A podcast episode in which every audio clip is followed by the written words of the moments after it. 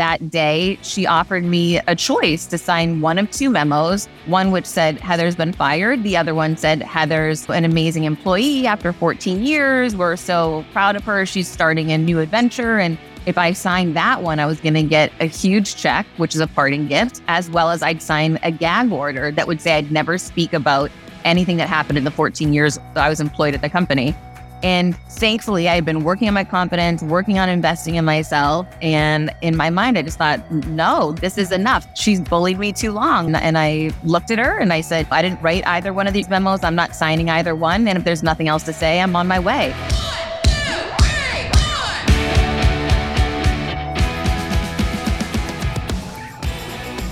Welcome, Heather Monahan, to the women your mother warned you about. Thanks for having me. So excited to have you. And Susanna is so bummed out that she can't be here today because uh, it just didn't work out in the UK. So she's going to listen to this later and she may, she may, she, who knows, she might sh- show up when her kids are sleeping. But yeah, I listened to your book. I'm a listener, not a reader.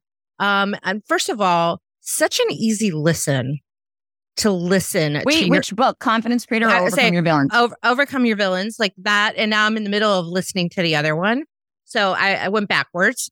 And your your voice is so easy to listen to. And I listen to all of my books, but there's something about your voice that feels so real. And what I mean by that is that there are so many, there's so many thought leaders out there and they're all amazing. But a lot of times I feel like we're all showing up in a way that we think we're supposed to show up. And so we're not really being truly 100% ourselves. And I'm sure you've got some thoughts on that. But hearing your voice, it doesn't come off that way with you. It comes off like you are, this is who you are. Well, it is who I am. But I, will tell you, I had, I did my first book, Confidence Creator, in 2018, and I was nervous to record that audible version because I didn't have a podcast then, right? So I hadn't practiced. I launched a podcast, Creating Confidence with Heather Monahan in 2019. And so that really gave me a ton of practice. And so when I recorded my new book in 2021 on Audible, I was very confident going into that. And it's funny, during that time, I had listened to David Goggins' book, You Can't Hurt Me. And he did not narrate the book himself. However, at the end of every chapter, the narrator would stop and he would come on and give like a updated behind the scenes look into what was really going on. So I stole that idea from him and I implemented that idea in my second book, Overcome Your Villains. And I've gotten great feedback on the Audible in particular for my second book because of that David Goggins idea. I absolutely, I made a note on that because I'm in the middle of writing my book finally after like forever. And I made a note specifically on that because I love your, okay, behind the scenes. And like you're doing the update to what you already wrote, and then you're giving the real story of where things are. So I'm curious, where are things with Grant Cardone? um, oh my gosh, that guy just knocked me off the top 50 keynote speaker list. I made it in 2022, and then I just lost my spot to him in 2023. So he's on my shit list right now. But no, I haven't. you know, I I have not seen him. Um, I mean, I'm still in pursuit of that stage for sure, but I have not seen him or run into him in quite some time, other than that list. yeah, I, I I actually listened to that episode that you got knocked off the list. And I love your I love your honesty and I think your phrase was something like owning your shame with it. And you can claim your shame or your shame is going to claim you. It's the way it goes. Yeah. So for, for those who are tuning in, if you don't know who Heather Monahan is, she's, she's got two amazing books. I stumbled first on Overcome Your Villains. I'm now in the middle of listening to Confidence Creators, but I was listening to uh, Heather's podcast, uh, Confidence Creators, and she was talking about, because I'm going to just real quickly, her bio, best-selling author times two, top 50 keynote speaker in the world, 2022 but not 2023. This you just shared in your own podcast this week, the same week we're recording this.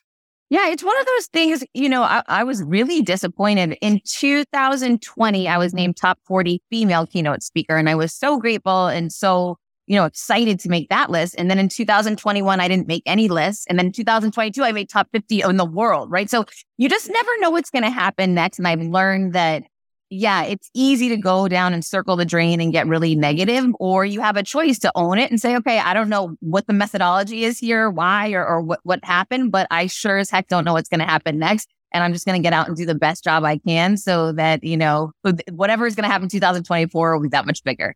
Yeah, and I, I, really don't think it matters. And uh, one of the questions I have for you, I mean, it matters, but I think once you have that following and nobody's looking at like, oh, Heather's not on the list, we can't hire her. I don't think that they're looking at that anymore. No, people are much more concerned with how you make people feel and how you deliver, right? What that ROI is. And that really goes back to testimonials and the feedback that clients share, you know, when you give a speech or when they're working with you. Absolutely. I totally agree. And one of the questions I wanted to ask you was about balancing perception. And you talk about it in your first book and you talk a little bit about it in your second book. I was listening to your first, book this morning, but the balancing of perception, because I'm a big believer in, uh, and I coach my own clients on this, right? How people see us. You talk a lot about this, how people see you, right? You have to listen to some of that. Be- and, and here's what I mean with that sometimes people see us in ways, our greatness that we don't see. And getting feedback from others on our greatness helps us build confidence. And so I've always preached that like if you if you feel like you don't have the confidence, go find out what other people see as your I think you call your superpowers. Like what are those superpowers? And the flip side, you've got haters who have a whole different lens and see you completely differently and sometimes we struggle with both pairs of lens. Like, mm, do you really see me that great? Do you really see me that poorly? And then at the end of the day, I just really kind of have to own how I see myself. I would love your um your perspective on like how do we balance all of that? You know, there's ebb and flows to everything, right? So I love the idea of putting on the rose colored glasses that somebody else sees me through. And here's a good example of that is in 2020, a professor from Harvard reached out to me on a DM on social media and asked me if I would be interested in teach as a guest professor for his class in sales and sales leadership. And I was shocked because I couldn't get into Harvard. You know, I didn't have the grades or the SATs to get into Harvard. And I didn't understand why they'd want to, you know, have me teach their students. So basically, I was not putting myself on a level playing field. I was putting myself beneath others because of, you know, a title or a name like Harvard, which is wrong, right? Because as leaders, we want to show our children and the world that we're all equal. It doesn't matter where you go to school, what color you are, what, you know, what background you have. That's all irrelevant. We're all equal. And the more I remind myself of that, the more I try to put, you know, everyone on that same level playing field which was the catalyst to get me on the phone with that man. And once I was on the phone with him, he immediately said, Listen, the reason why I'm interested in you is I've been out of the business world for 15 years. I'm a white man in his 60s. You know, you're, you have this unique experience. You know, you're a single parent. You, leverage social media and business. I don't know any of these things. And I feel like I'm doing a disservice, Heather, if I don't bring this knowledge and this relevant information to my kids. Yes, I do a great job teaching them the curriculum, but I think that this is sort of an updated, you know, version 2.0 of what's happening in business. And once he explained it to me that way, I thought he's so right. I have to show up to teach them these things because they're learning a lot from a course from a book, but they're not hearing about business today. And so once I saw myself through the rose colored glasses he wore, I put them on myself and I was able mm. to show up as a, as a really confident version of me and, and lead those kids and, and have a great class. I love that which which brings us to something else that you said was um, when we put other people on a pedestal, we're putting ourselves beneath them, and that was such an aha for me. Not it's the way you put things, right? A lot of the way the ways you put things are like uh, things that a lot of us know in some to some extent, but you just make it a little bit more understandable because when I thought of it that way of like, oh, I think about the people that I look up to or like getting excited about having you here today right? Of like getting you on this show. You're busy. Uh, but when I when I saw that, I'm like, well, I'm busy too, right? Uh, and and putting us in that position, how can we help more people get into that mindset of not looking at it that way? Like we can admire people and we can look up to people, but then we don't want to put ourselves in a, a one down position. Well, listen, I, I recommend that you think of someone in your life that appears a certain way on social media, but you know that person personally, and you know that's not who they really are. And use that one instance as an example, right? I know this woman who has, you know, a million followers and looks so perfect, but she's nuts in real life. And no one really, any people that I know don't really hang around with her, right? Like, you know, it's just, it's not representative of what's real. And you just think of if that's the case with that one person, it could be the case with anybody, right? So who am I to sit over here and judge and put myself beneath someone or someone over me? I don't know the whole story and it's not mine to know. But what I can say is I do want to live in a world where we are treated equally, where my child treats people equally. And I'm going to help be a part of making that happen the minute I start showing up and leveling that playing field for everyone. I love that. And, and I think this goes hand in hand with um, this phrase has come up recently for me. And I think there's another reason, like the timing of your book was so serendipitous in so many ways with things that I'm going through at this point in my career and personal life. Uh, and you talked about this on your podcast this week about a friend of yours that's playing small. And this phrase came to me several weeks ago. Someone said the same thing to me. You're playing small. And it, it was kind of funny hearing you talk about it on your podcast because you talk about, you know, you're just going to be straightforward and, and tell someone that you care about, this is what I think. And when I got that message delivered to me, I was like, whoa, what? What are you talking about? Uh, but this person was right. So when I hear this of when this came to me that you're playing small, I was like, okay, that I was happy someone that cared enough about me to bring it to my attention of where I could, you know, focus on that. But I think there are also a lot of people who play small and they feel like there are constraints and restraints to their ability to play big. Let's just say they work for someone and they don't know how to play big because it might be career limiting or it might get them in trouble or they're fearful of the judgment they're going to get from other people have called me playing it big and called me extra for my entire life so i'm sort of used to it what about the person that doesn't know how to deal with that? How could they get away from playing small in an environment where they might get in trouble for playing big? Okay, that's what happened to me in corporate America. And here's what I want people to know you're in the wrong workplace, you're on the wrong team. If you're with people that want you to dim your light intentionally to make the world a darker place because they're intimidated by you, you need to leave that room and get in a room with people who are at it running at another level because that's where you're meant to be first and foremost. Secondly, what I'll say is to the story that you're referencing on my podcast, this is a very good friend of mine. It's actually a man who I think the world of. He's an incredible human being. He's playing small, similar to what you're saying, not because of who he works for, but where he lives. He's in a smaller community in the Midwest, right? In a community where you don't want to be braggadocious or people might not see that as positive. He might be judged in his church and his community. And, and my message for him is that, you know, you're so concerned with what everybody else thinks. Let's instead be so concerned about the people you can reach if you do start dialing up your message, your light and the goodness that you're doing in the world, you're going to make the world a better place. You're going to touch and help more people. Don't you believe that's the mission and purpose you have to be here? Stop being so self-centered and focus only on you and start thinking about the good that you can do for others. Oh, that is so powerful. What a great way to flip the script on that.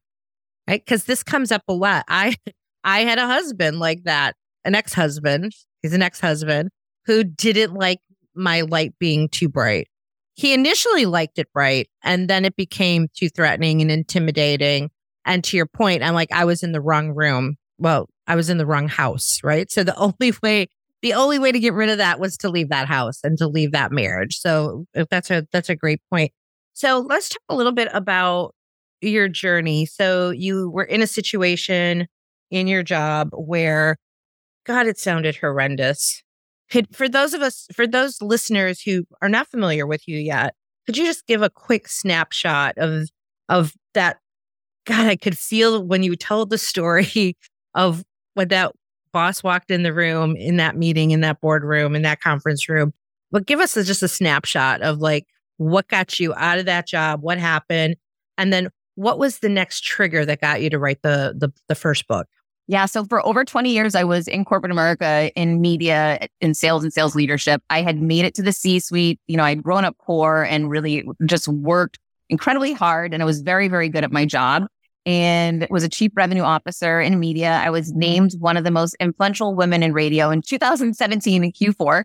And literally a couple weeks later, I was fired. And I was fired when the CEO I had worked for for 14 years became ill and he elevated his daughter to replace him. And she was really my arch nemesis, had been for years.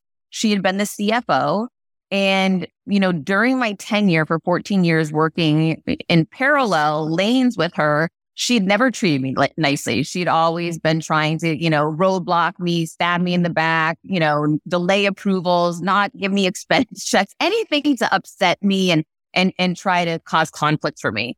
And instead of addressing it, I had decided to turn a blind eye to her bad behavior, which was the wrong answer. And mm. in fact, I was teaching her that she could get away with treating me poorly. So you know, over these years, I was becoming more of a B rate version of myself while she was amplifying herself and landing her spot, you know, as a CEO in the end, which is, you know, to what you mentioned, this is the moment she fires me.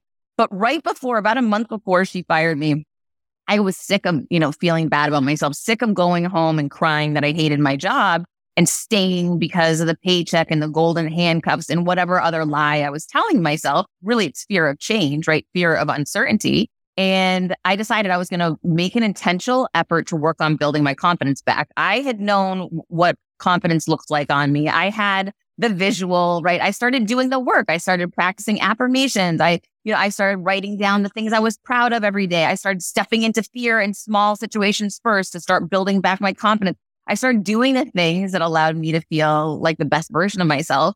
And during that month leading up to her firing me, thank goodness I was taking those steps because that day she offered me a choice to sign one of two memos. One which said Heather's been fired. The other one said Heather's, you know, an amazing employee after 14 years. We're so proud of her. She's starting a new adventure. And if I signed that one, I was going to get a huge check, which is a parting gift, as well as I'd sign a gag order that would say I'd never speak about anything that happened in the 14 years that I was employed at the company. And thankfully, I had been working on my confidence, working on investing in myself. And in my mind, I just thought, no, this is enough. This is, she's bullied me too long. And, and I looked at her and I said, you know, I didn't write either one of the, these memos. I'm not signing either one. And if there's nothing else to say, I'm on my way. And I took all of the power out of that room and, and walked out of there with my head held high with all the class in the world and then made it down to my car and started crying for the next three hours because I had no idea how I was going to pay my bills. I had an 18 month non compete in the industry that I was an expert in. And so I had to start over somewhere as a beginner. And I remember 24 hours after getting fired, I hadn't heard from anyone. And I realized she was keeping it quiet. She wasn't announcing I had been terminated. So I announced it. And I went to social media and I said, I've just been fired. If I've ever done anything to help you, I need to hear from you right now. And that post went viral and it landed me on the Elvis Duran show. And halfway through that interview, he looked at me with all the conviction in the world and he said, Well, obviously you're writing a book. But I had never thought about writing a book. And um, he had so much conviction and certainty that I accepted it. And I said, You're right. I am writing a book. I held myself accountable. And then I jumped on a plane and I Googled, How do you write a book? And the rest is history. I, I love it. I love it. I again, I felt, I feel like in a lot of ways we've led parallel lives. And I think a lot of people can relate to you on that. We all have our own stories. And one of the stories that you shared is the criticisms you got behind, um, uh, your one, your book was similar to someone else's book. Um, I don't know who that someone else is. Oh, I will tell. This is the, the irony of this story. This is it. It's hopefully helpful to the listeners because right before I was launching my first book, I sent it to my family just to say, Hey guys, this is coming out next week. I, I hadn't showed it to anyone other than my editor because I didn't want to hear people's negativity. I just wanted to do it. And so, and I think that when your ideas are fragile, it is smart to keep them, you know, close yeah. until you can nurture them into becoming, you know, something more fully built out. So the book was done. It was going live in one week. I sent it to my family. My mom stopped talking to me. And my sister, who's the smart one, she's an attorney, very successful. She said to me, You're going to be sued, but not only by your past employers, but also by Jen Sincero, the author of You Are a Badass, because your book is sort of a knockoff of hers. And again, she was trying to protect me, right? She was saying this from yeah. a, a, place of love and caring, but also a place of fear for, you know, her own, her own limiting situations. And so I was devastated, but I made a very good decision. I called someone who was light years ahead of me. I called my editor and I explained to him what my sister said. And he said, How many books has your sister written? And I said, None. And he said, How many books have I written? And I said, 19. And he said, Who do you think you should be taking advice on? And I said, Well, I guess in this instance, you. And he said, Exactly. Heather, you can be sued for anything. I've been told a million times I'm going to be sued. I've never been sued. Let's publish the book. This is a done deal. Only take direction from those who have been where you want to go. And I agreed. I launched that book. And wouldn't you know, that book launched in 2018. In October of 2021, you know, a few years later, Forbes named the top five business books for women in 2021. I was number three, and Jen Sincero, You Are a Badass, was number four. I just get the goosebumps from that. That was incredible. That was incredible. Amazing. Have you ever talked to Jen? No. Uh, has any, uh, does she even think that? Or this is what other people's BS is? Well, this was just came from my sister. Oh. I don't know if anyone else thinks. Oh, uh, the, and the reality is, is we all have a story. And I think, you know, after reading your book, uh, my own limiting beliefs of holding back of how long it's taken me to start. And I actually started a couple weeks ago, finally. But there were so many limiting beliefs that held me back. Like, well, who would want to hear my story? And what makes me qualified? And imposter syndrome and all of those things. Uh, and I know you've had this experience from speaking. There have been a couple times where I've, because I keynote and I've done where it was just strictly a motivational, like, hey, can you lift these women up? And I'm like, sure. So try to get away from teaching and just do motivation. And I even went into it feeling like, no, what do I really have to add to this? It's just a story. And then there were a line of women wanting to talk to me about the stories.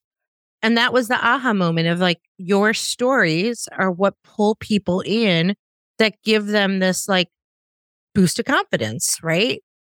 That they can keep pushing through. So that that's pretty awesome. So so you start writing the book, you Google how to write a book. How'd you find your editor? On social media, on on LinkedIn. You know, there's so LinkedIn's such a powerful community of business professionals and yeah. it, it, just it's time well spent and invested in when, you know, you're looking to do more business and, and be around like-minded people. So you you chose the path to self-publish versus get a publisher because that's getting a publisher and you've got a great story about that for the second book is quite the feat trying to find a publisher. How hard was it to self-publish? Easy. It was, it was not hard at all. So, yeah. So, and then the book went to number one, correct? Yeah, Trump, Donald Trump for number one on the business biography list the first week it came out. And what can you say uh, contributed to that success? Because that's not easy either. You've done a lot of things that definitely appear hard for people to accomplish. So how how did that happen? Well, don't forget, for 25 years, I was in sales and sales leadership, right? So I was teaching companies, clients, and teams how to sell. That's what I, that's my superpower, right? So selling books wasn't the hard part. The hard, scary part for me was writing it. I didn't know how to do that part. I knew once I had a product, I know how to sell and market things. That's what I'm really good at. And I have 25 years real life experience doing trial and error, right? So once I can get to that part of, of the program, I'm going to be okay. I'm going to be confident and I'm going to have strategies I can test and try. But it was getting to that, to that end mm-hmm. point, which was, that was the harder part. Okay. That makes, that makes total sense. So then, then the podcast comes. The podcast followed the book. So how did that happen? I Googled how do you sell books, right? Because that's a new industry to me. I hadn't worked with authors. I, I had no experience. So I Googled how do you sell books and it said go on podcasts, go on TV shows, use email lists, use affiliate partners, use people with social media offerings, speak for businesses and get them to buy your book. So I tried every single one of those different ideas to see where the strongest ROI was. And it ultimately landed me on some big podcasts, The Lady Gang in Los Angeles, and when the next day I woke up, that episode that I went on was next to Oprah top 10 in the society and culture list on Apple. I took a screenshot of that. I shot it over to the head of their podcast company with a note that said, I'd love if I could stop by him in LA right now and just say thank you for the opportunity to be on your show. And I went in to see him and he ultimately offered me my own show then. That is so cool. Okay. So then book number two. Book number two comes what was the inspiration there? I know it had to be the the boss. Was that part no, of it? You know what? I believe in people will tell you what they want from you. So I read DMs a lot. And Mhm. so I look at the DMs and the DMs were always asking me, Heather, first book was great, love Confidence Creator, but what happened since you got fired? Because Confidence Creator kind of ends the moment I get fired. That's when I wrote the book. Everyone wants to know how did you get in a speaking business? How did you land a TEDx talk? How did you, you know, step into fear and start over as a beginner and push through imposter syndrome? People wanted to know those tips and tricks. And so when I started seeing I was constantly receiving questions about that, I thought that's my next book. People want to know, you know, what are the hacks to becoming an entrepreneur, leaving corporate America and making that leap. And so I wrote the book and then I thought, you know what, this time I want to try it with a traditional publisher. I need to find an agent. So at the time, Rachel Hollis was the biggest uh, Mhm. nonfiction female author. So I Googled her, found her agent's name, and I started pitching her agent. And then her agent, you know, enlightened me that I needed a book proposal and I had to invest in myself again and hire someone to help help me write a book proposal. And then 14 times we pitched her a book proposal. 14 times she said no. And then on the lucky 15, number 15, she signed me and we did a deal with HarperCollins Leadership. Wow. Okay. So, so uh, you know, as a salesperson and as a sales leader, it's the persistency part, right? Of like constantly going back until you get the no. Well, you know, it's interesting.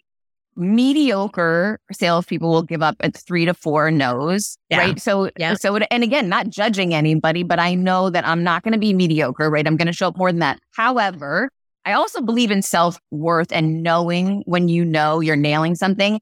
I remember saying to myself after the 14th, when she sent me back again, I thought, you know, this woman just might not get me. And that's okay too. So I went and Googled top nonfiction agents in the US, whatever year that was, 2020 or something.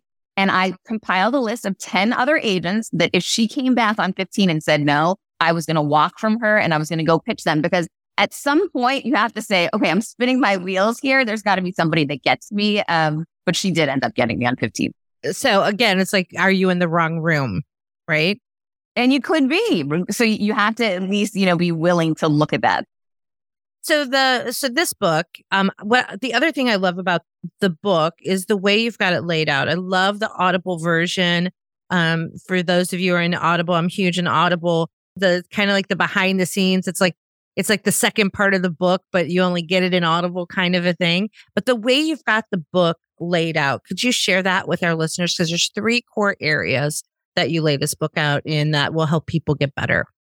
Yeah, years ago, I was on a call with one of my mentors, an older gentleman who's, you know, light years ahead of me. And I said, What am I missing? What am I not doing? He said, You've never distilled down into a simple process what it is you do, how you find success, whether it be in media as an entrepreneur. There's, he said, Heather, there's a process that you employ. You've got to sit down and figure out what it is. And it's simple, and only you know what that is.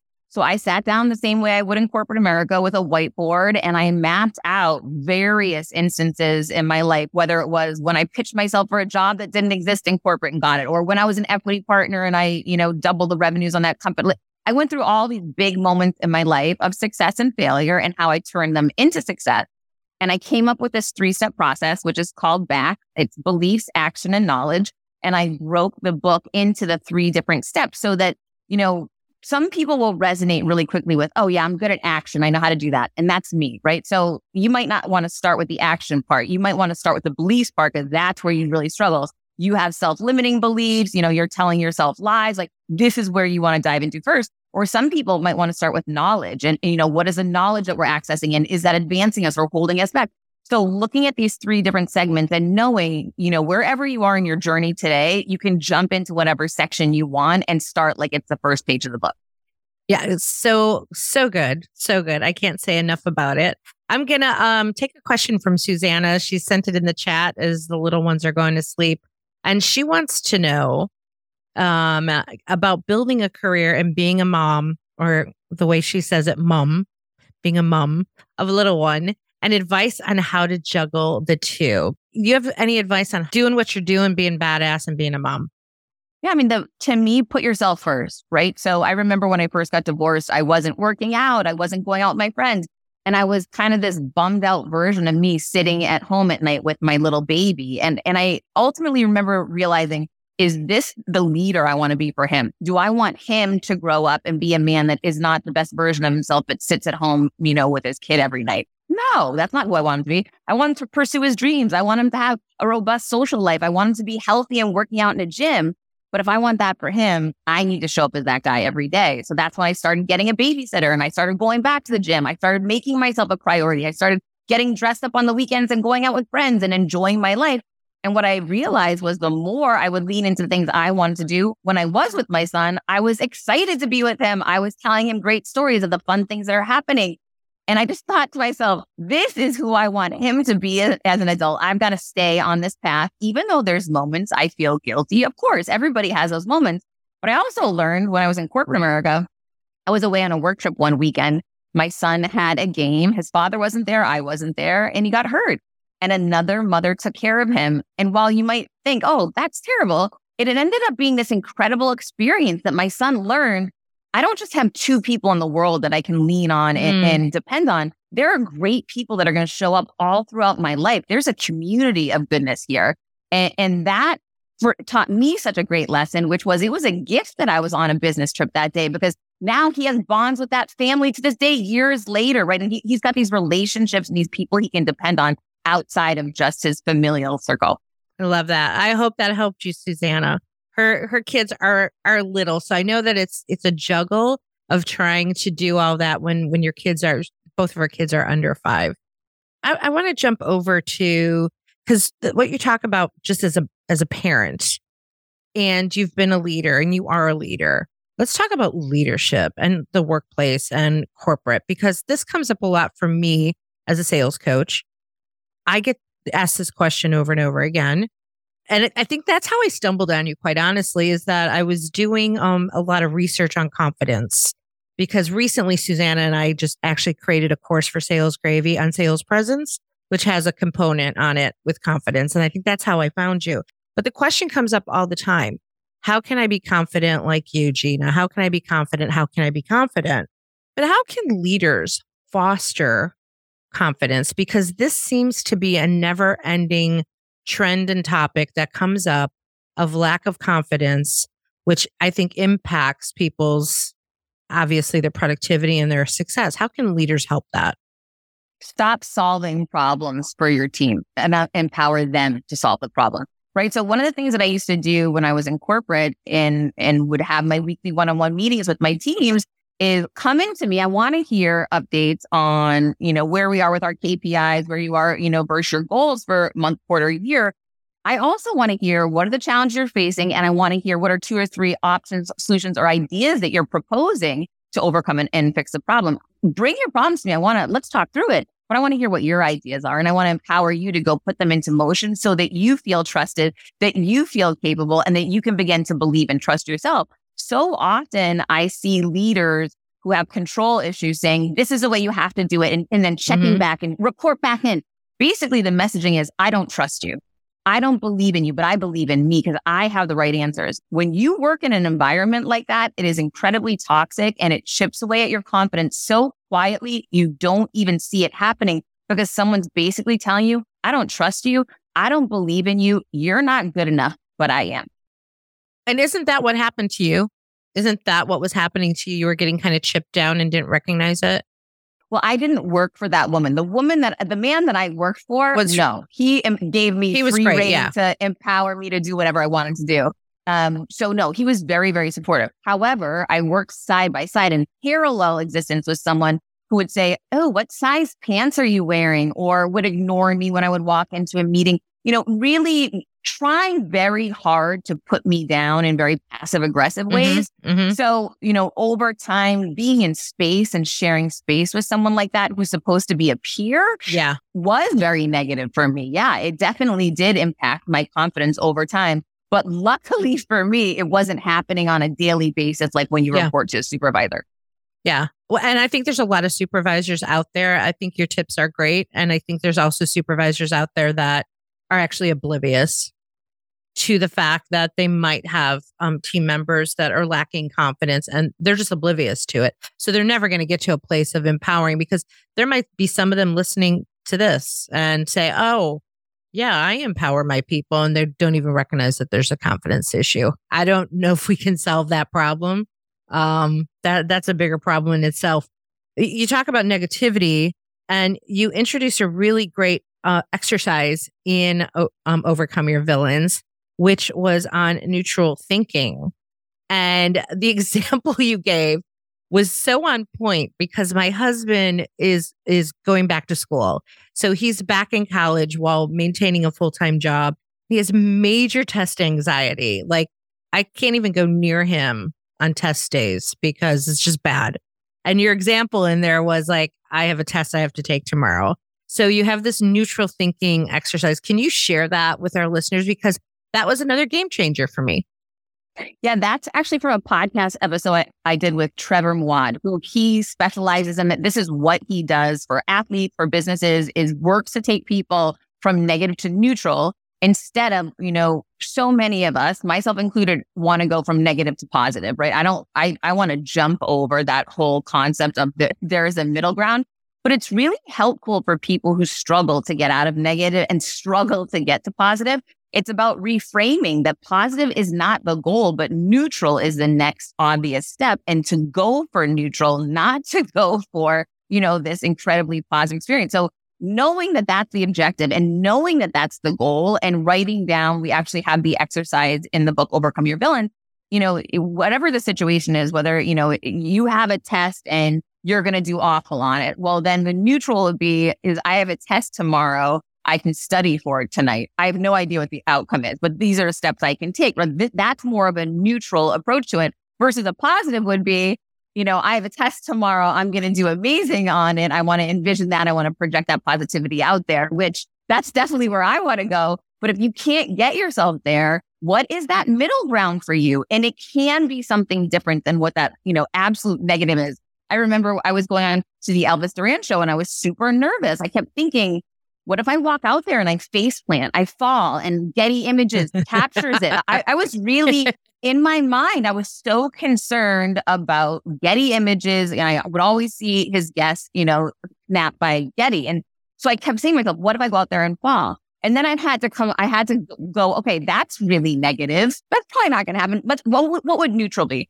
What if I go out there and I walk in and I sit down, right? Like that was the neutral. Okay, that probably could, that's probably what's going to happen. Okay, the positive would be, what if I walk out there, get snapped by Getty images, best shot that's ever been taken of, you know, millions of people see it and goes viral, right? Maybe that mm-hmm. happens. I don't know. It didn't happen. Actually, it was the middle one, right? It was the neutral one.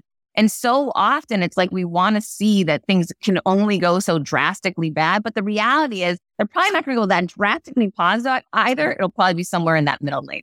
Well, I, I, I tested this out on my husband and it was very effective.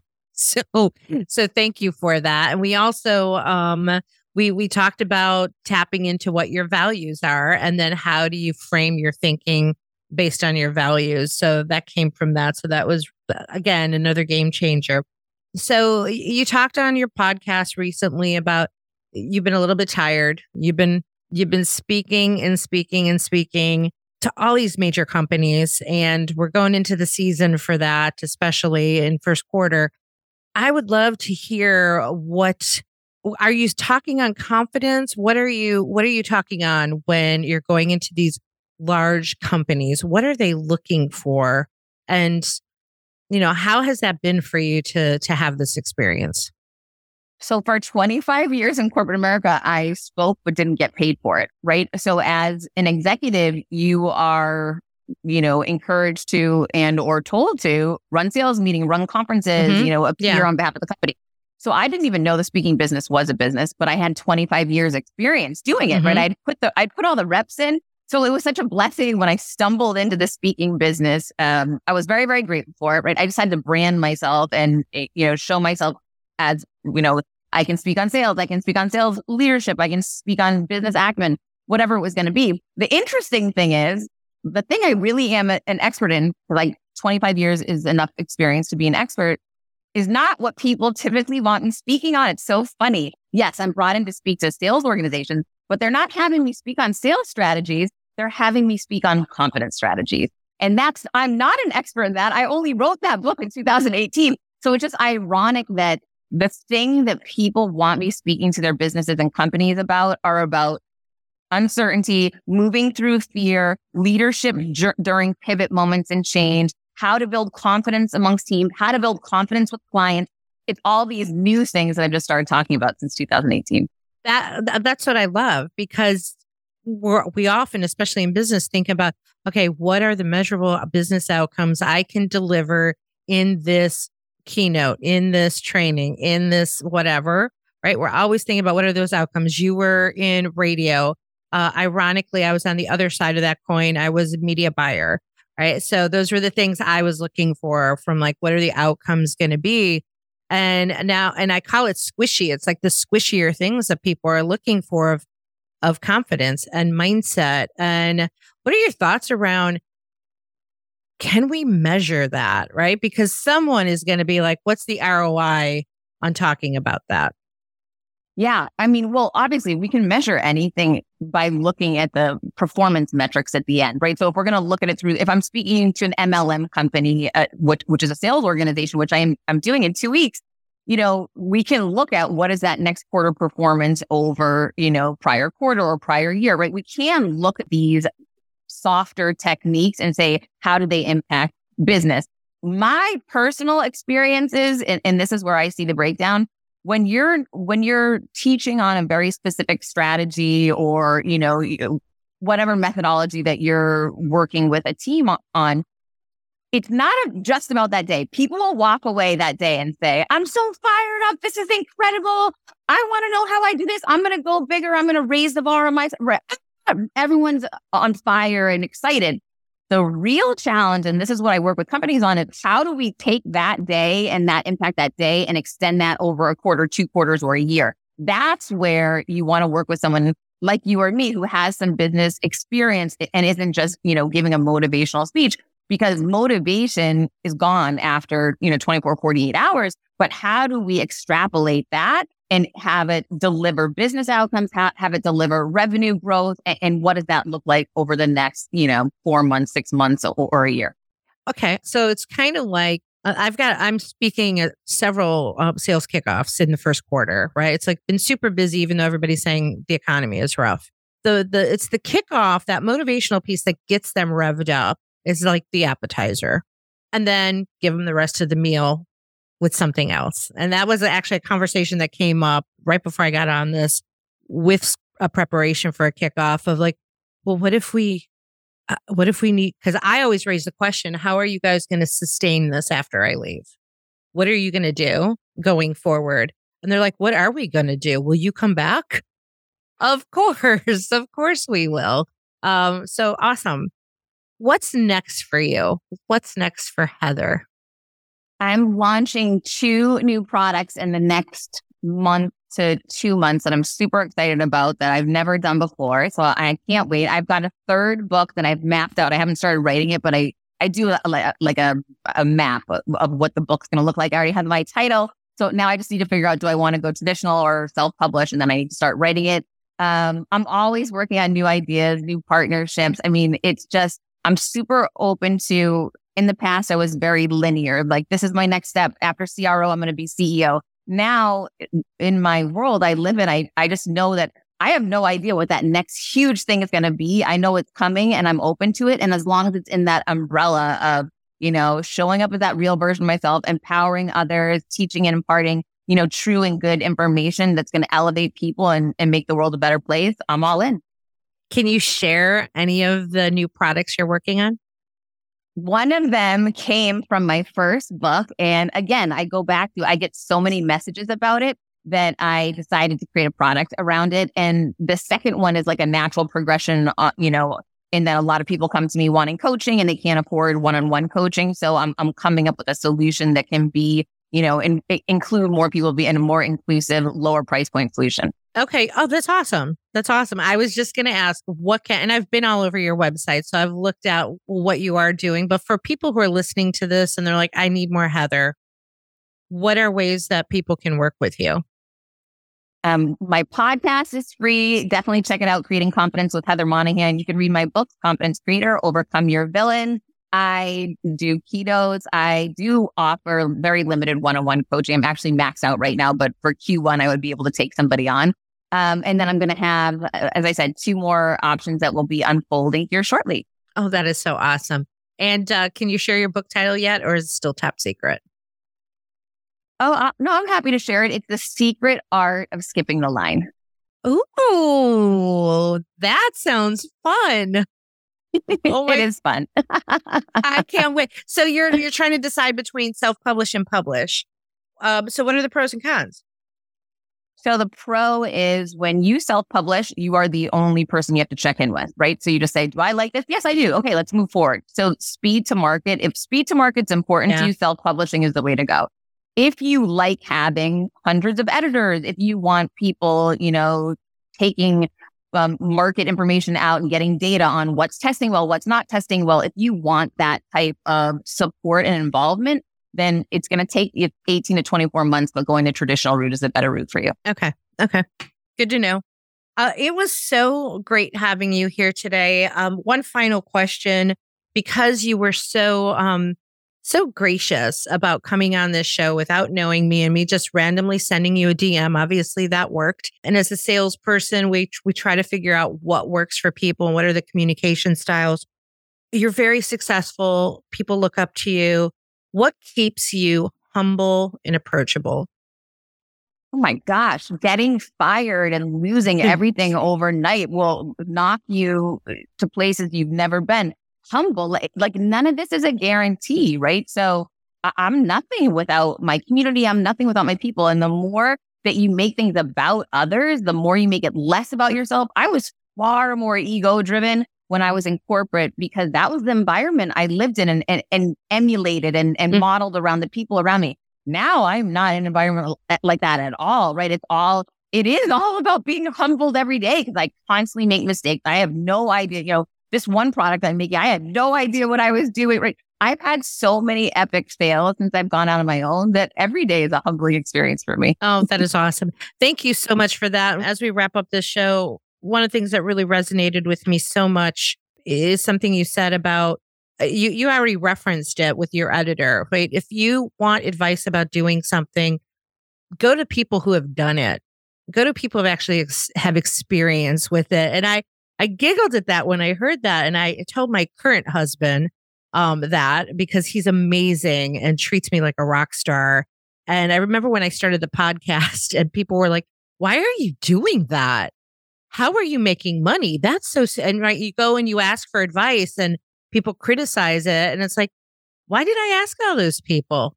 Ask the people that, that have been there, have done that, or the people that you want to go down that path and they're going to help you down that path. So thank you for paving the way for so many people who look at you as a role model to pursue their own success. So thank you for that, Heather. Oh, thank you. And yeah, I'll just sum that up with don't take criticism from someone you wouldn't ask for advice and never take direction from someone who hasn't been where you're going. Yeah, that is such great advice. Thank you, Heather Monahan, for being here. Your website, if they want to find you and they're just listening to this and not looking at the show notes, uh, how do they find you?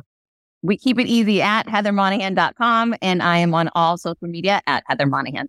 Yes, she is. Thank you once again. Thank you, listeners, for listening to this episode of The Women Your Mother Warned You About, sponsored by Sales Gravy. And if you do want to take it to the next level, check out salesgravy.university, where you can check out close to 200 courses, both live and on demand. Thanks again to Heather for being here. And thank you to our listeners.